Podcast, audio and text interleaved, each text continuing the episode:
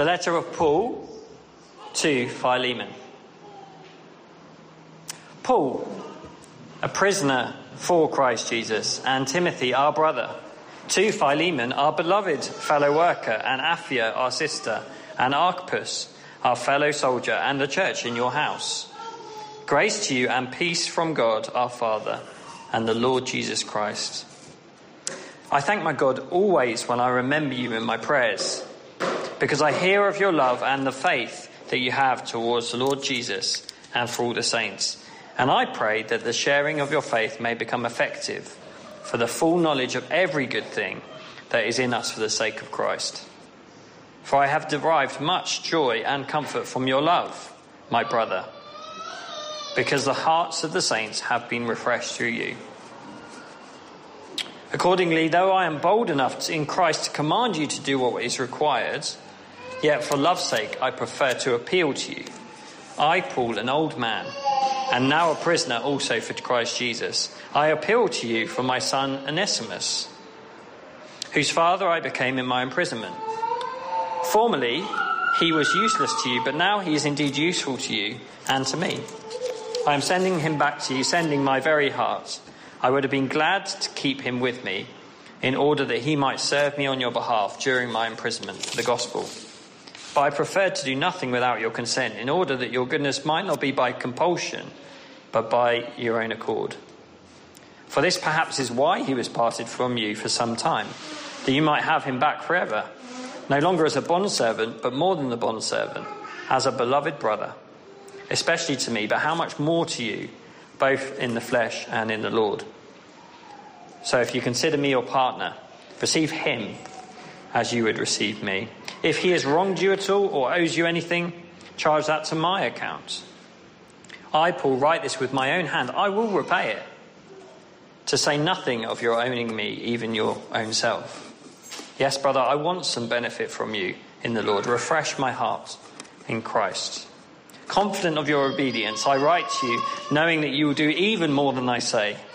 At the same time, prepare a guest room for me, for I am hoping that through your prayers I will be graciously given to you. Epaphras, my fellow prisoner in Christ, sends greetings to you, and so do Mark, Aristarchus, Demas, and Luke, my fellow workers.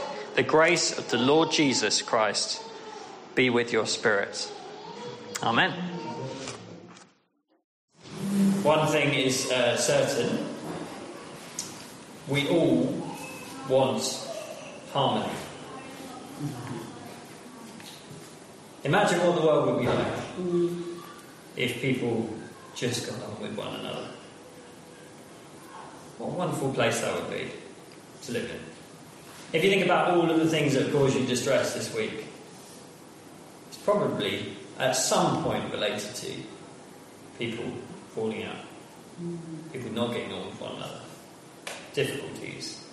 Um, when I was looking at uh, the Jubilee celebrations and the big concert they put on, um, sort of have a think, don't you, of what is being presented, what is being celebrated, obviously the Queen's reign.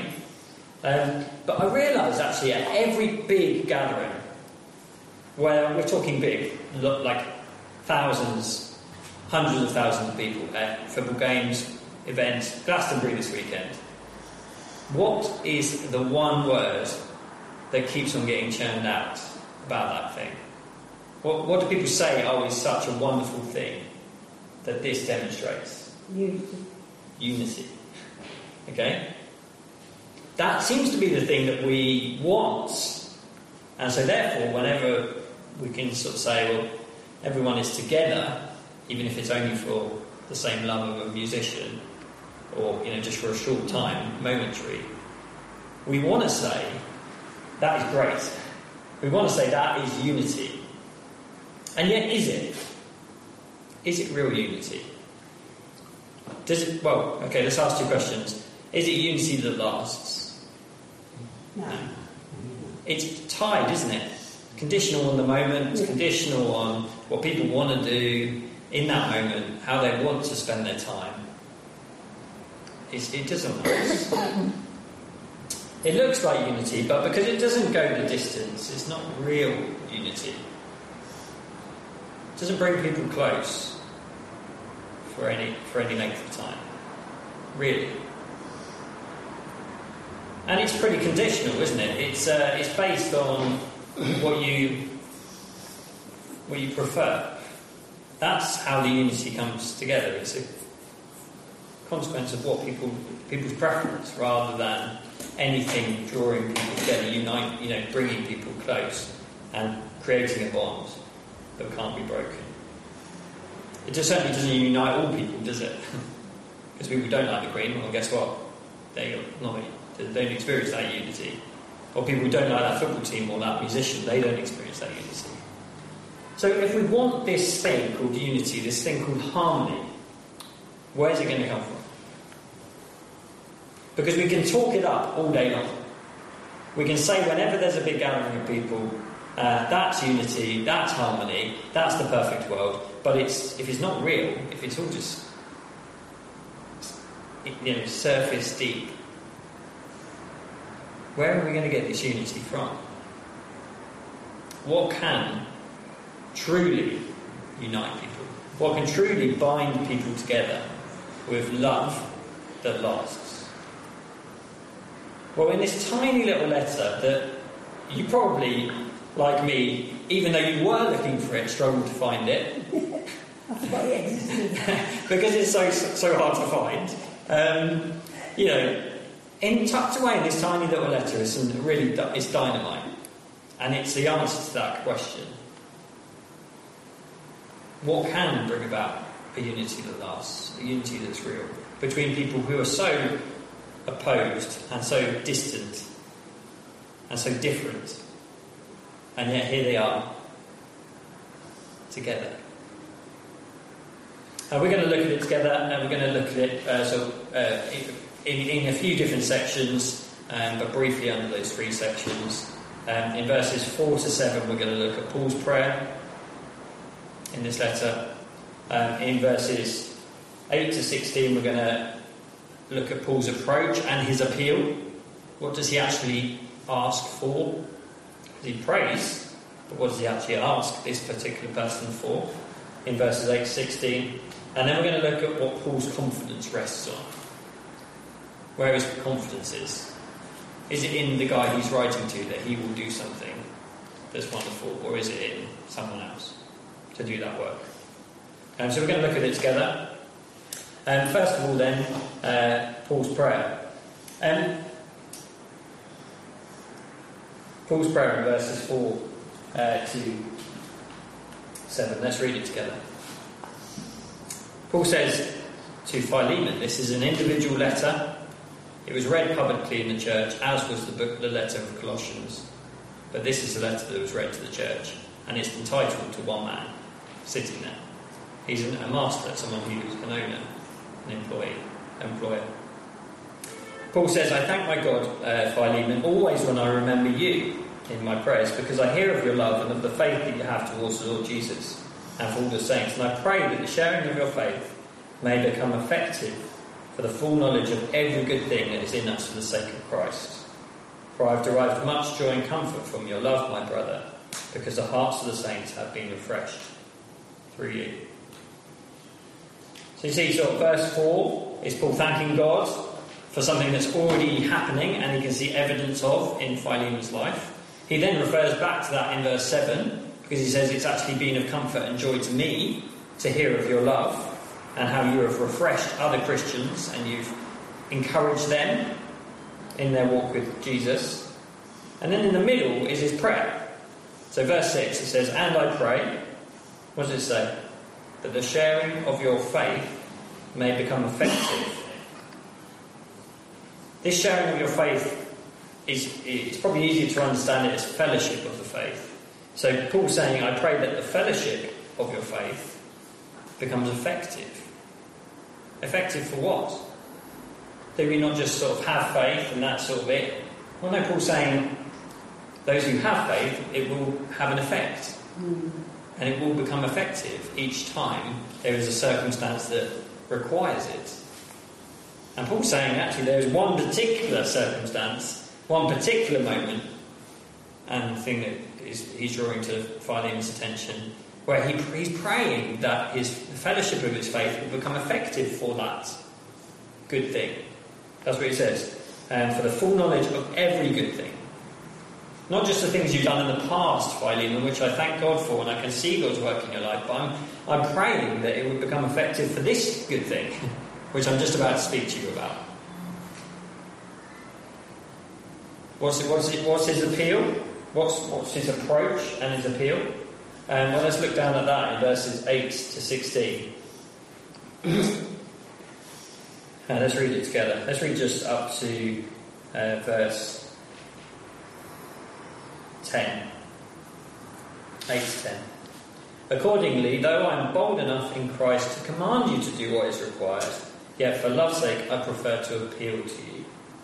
I, Paul, an old man and now a prisoner, also for Christ Jesus, I appeal to you for my child Onesimus, whose father I became in my imprisonment. Formerly he was useless to you, but now he, he is indeed useful to you and to me. We've had the names at the start. Uh, it's a group of people who meet in a house church in Colossae. Philemon was one of those guys, and the letter is to him. Well, now we have mention of another person. Who? Onesimus. Onesimus. Mm. This name drop, honestly, uh, if you were there in Colossae when this letter was read, like people would have. as soon as his name was read. What? Onesimus. They would have known who this is talking about. Yeah. And this is no small thing that, you know, he's now talking about this guy Onesimus. And also he says that he sent him to him in verse 12. Onesimus should have been a loyal worker. He should have been someone who'd done what he was paid to do um, within Philemon's household. And yet, because he didn't know Christ, he didn't bother. And not only did he perhaps create uh, quite a lot of aggro for Philemon while he was there, he also added insult to the injury by, by running away. Mm. Think of the difficulty and the upset and the inconvenience and the loss of income and everything that would have affected his household and his livelihood to the house a runaway slave. Onesimus upped and went. And he ran to Rome, where he met Paul. And Paul got the opportunity to share the gospel with Onesimus. And he was cut to the heart, convicted of his sin, and he was saved. Believed on the Lord Jesus Christ, and he was saved. Mm. And Paul said, Oh, you're from Colossae, right? Okay, uh, do you know Guy Provide? And as soon as he said the name, you know, and this was, oh, yeah, I, I was in Philemon's household. And I've done an awful thing. I ran away. And Paul said, not, oh, you know, that was your old life. Don't worry about that. Turn over a new leaf this is your Christian life now in Christ. Just start again. He didn't say that. He said, Onesimus, this is going to be massively difficult. This is going to be quite embarrassing for you. It's going to be a hard thing for you to do, but it's so important for your discipleship, for your walk with Jesus, that you go back. That you've got to, because God has humbled you before Him, you can also be humbled before your brother. And it will be so good for you, Onesimus, to realize that there is forgiveness, not just from God in your relationship with God, but forgiveness from each other. Unity. God brings us together as we sing that, that song. It's all one and the same thing. It happens at the same time. So you don't get people who are saved and in right relationship with God who are just unattached to any other Christians. You get people who are saved into a family for each other, united, reconciled with one another. And in order for, for Onesimus to know to learn that in his early days as a Christian, Paul sends him back. Or says, you know, I'm telling you that's that's the right thing to do. Actually, I've got a letter. Why don't you take it? And in walks, with, with the letter to Colossians, um, in walks Philemon holding the letter. And Paul's, no, sorry, Philemon's jaw drops. Not only did he not expect to ever see him again, let's be honest, yeah, not with these guys, not with Paul's friends. What on earth is going on? And here Paul is saying, whatever I'm going to ask you, Philemon, is going to be concerning Onesimus. And I'm not going to command you to do it, because in order for your faith to become effective, it cannot be something that, com- that has compulsion. That you're strong, you know, your arm's twisted to do it. It has to be a willing thing. Paul knows that faith, the effectiveness of faith, is something that, at the end of the day, plays with our choices and our attitudes and those kind of things. And it's better by far that our attitudes and our choices are changed, are formed and reformed by the Lord Jesus. And if Paul says you have to, you, you know, not taking any arguments, you're going to have to do this, well, that's just not going to be faith, is it? It's going to be fear. Fear of Paul, perhaps. Guilt that he has to do it. Paul says, I want your faith to become effective in this particular good thing. And I'm just going to appeal to you. Paul's, you know, of all the people who could say, mate, I'm the apostle, this is what you have to do, do it. He doesn't do that, does he? Mm. I mean, it is a pretty, pretty good model for church leadership because, you know, this is a guy who did have all of the authority under Jesus to command, but he chooses instead, for love's sake, he says, and to promote love in Philemon's heart for Onesimus, and to promote, promote the love that Paul has for, for Philemon, rather than just this kind of submission. For love's sake, I prefer to appeal to you, uh, foremost child Onesimus. Obviously, Onesimus is not his actual son, mm-hmm. but is his spiritual son, because Paul shared the gospel with him, and he was saved. So Paul's approach is not pushy, it's tender, it's fatherly, it's not presuming in verses 13 to 14. Uh, Onesimus is pretty useful to me now. He's been serving me here, and I can hold on to him and not let you know about him. that, that would actually be quite beneficial for me, but I'm not going to. I'm going to give you the choice if that's what you want to do. But of your own accord, he says in verse 14. So it's not presuming. Um, and he says, Will you see God's hand in this? So if you look with me um, in verses 15 16, we'll just finish, finish this point on this one. 15 16, for this is perhaps why he was parted from you for a while, that you might have him back forever. No longer as a bondservant, but more than a bondservant, as a beloved brother, especially to me, but how much more to you, both in the flesh and in the Lord. Paul's point is to just suggest to Philemon, please see God's hand in this. It's not normal. It's not that, that, that Onesimus has just walked in your door. That must be the hand of God. Will you see God's hand in this? What God has done here? And if it's His purpose that He was, though He was separated, departed from you for a while, that He might be your not no longer your servant, but your brother. Mm. Beloved brother in Christ, in the Lord. Wow. Pretty powerful stuff. We were talking, weren't we, at the start about harmony, unity, things that will bring people together. Here you have a disgraced, runaway slave mm. and a master who's been wronged. I mean, socially, in terms of their status now, everything they are opposed from one another. You would not have these people in the same room. That's the, that's the pub for disgraced slaves over there. That's the pub for uh, mm. wealthy uh, merchants over there. You know, that's the street you live in if you're a disgraced slave. That's the streets you live in if you're a wealthy businessman. You'd think segregation, right? Mm. Socially financially, criminally. this guy is a criminal. And yet, here you have them being brought together. That is powerful, isn't it? Yes. Like, try, try and find something else that will do that. Look around and try and find something else and come back and say, that I found something else that will do that. It's poker, or it's uh, this particular football team, or it's this music, or this, this uh, way of life, this mantra on how to live. It doesn't really bring unity that lasts.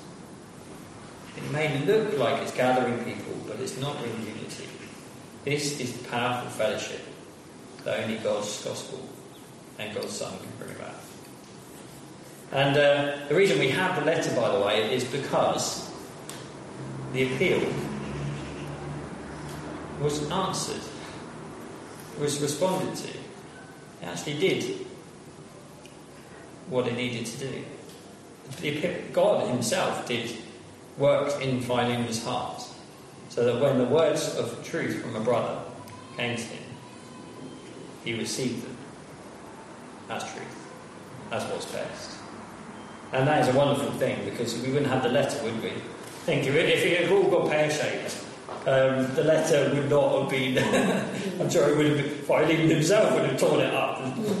oh, what you going on about? But it's here because we because these brothers have been united together.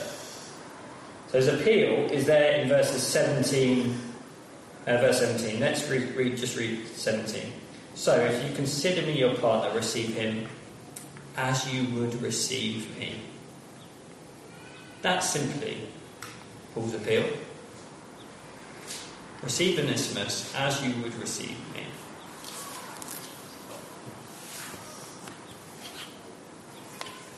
No different. With, with no favouritism, with no begrudgingness, or just receive him. Imagine, like Paul says, isn't he, verse, in verse 22, prepare a guest room for me, um, for I'm hoping that your prayers. Okay, so Philemon has been praying that Paul would come. And here is Onesimus, and Paul says, treat him as you would if, I, if it had been me who'd come to visit. Give the guest room to Onesimus, because he is your beloved brother, as am I. No difference. That is amazing, isn't it? And it's amazing that God can work in Philemon's heart.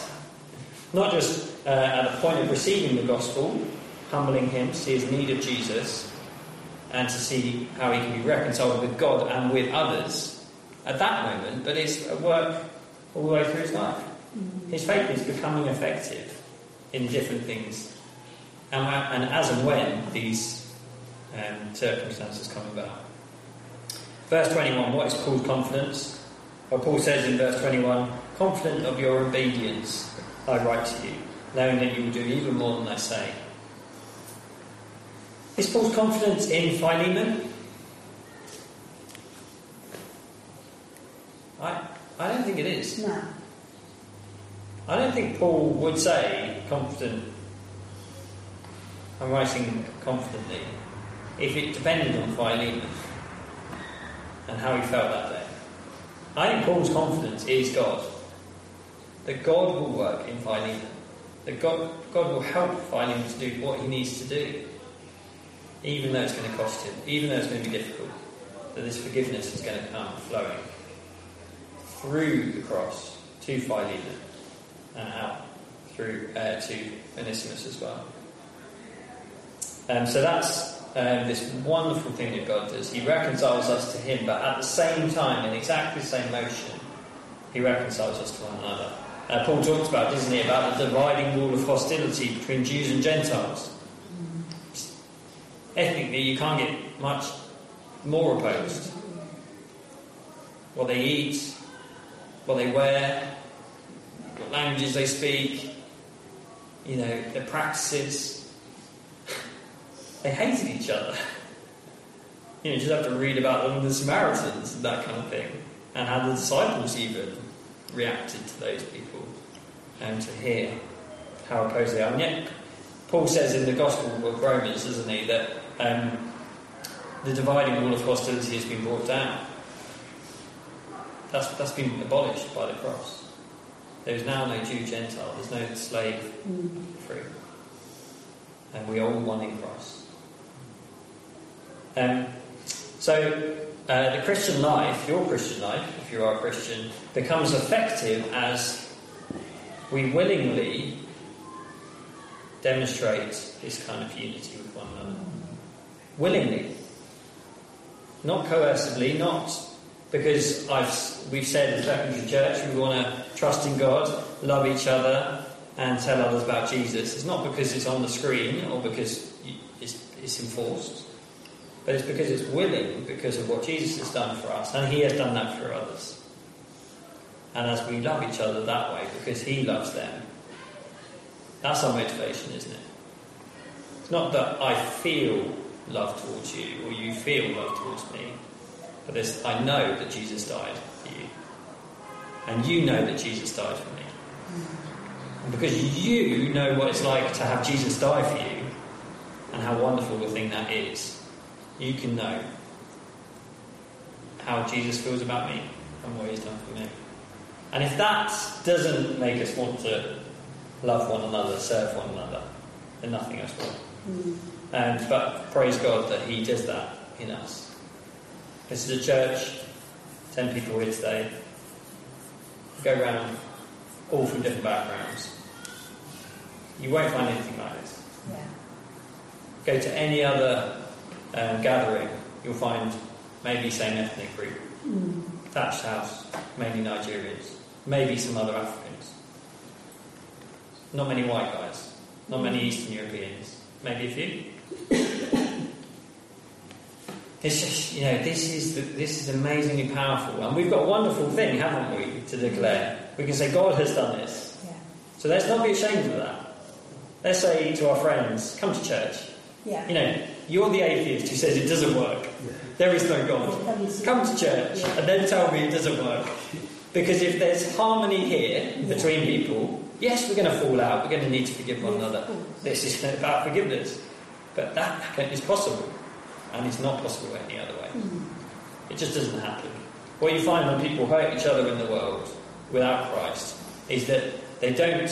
It looks like they they've um, got on after they've fallen out, but it's not. They've just become more distant. Yeah. So the reason they're not arguing anymore is because they don't talk. this is this is what God does, and it's only what God does, and we can thank Him for it. And we can ask for God to continue to work that in each other's lives mm-hmm. as we play our part in the wonderful family that He's created. Yeah. Um, so let's pray. Father God, we thank you so much. Uh, you save people.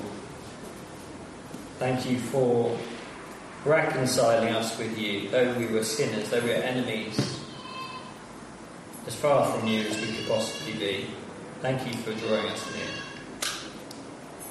Thank you that we can stand in your presence without fear. Thank you that our love of you, our service to you, is not a guilt thing. It's not driven by um, guilt or duty. Thank you that we can serve you willingly. And thank you that in that, that you draw us to one another, you reconcile us to one another. All of these dividing walls that we've become so familiar with. And yet you have brought them crashing down. Thank you so much that you have done this and that only your gospel can do this for each of us. And we pray that we would, um, more and more people would see the wonderful thing you have done and it would cause them to ask, what is this? And we pray this in Jesus' name. Amen. Amen.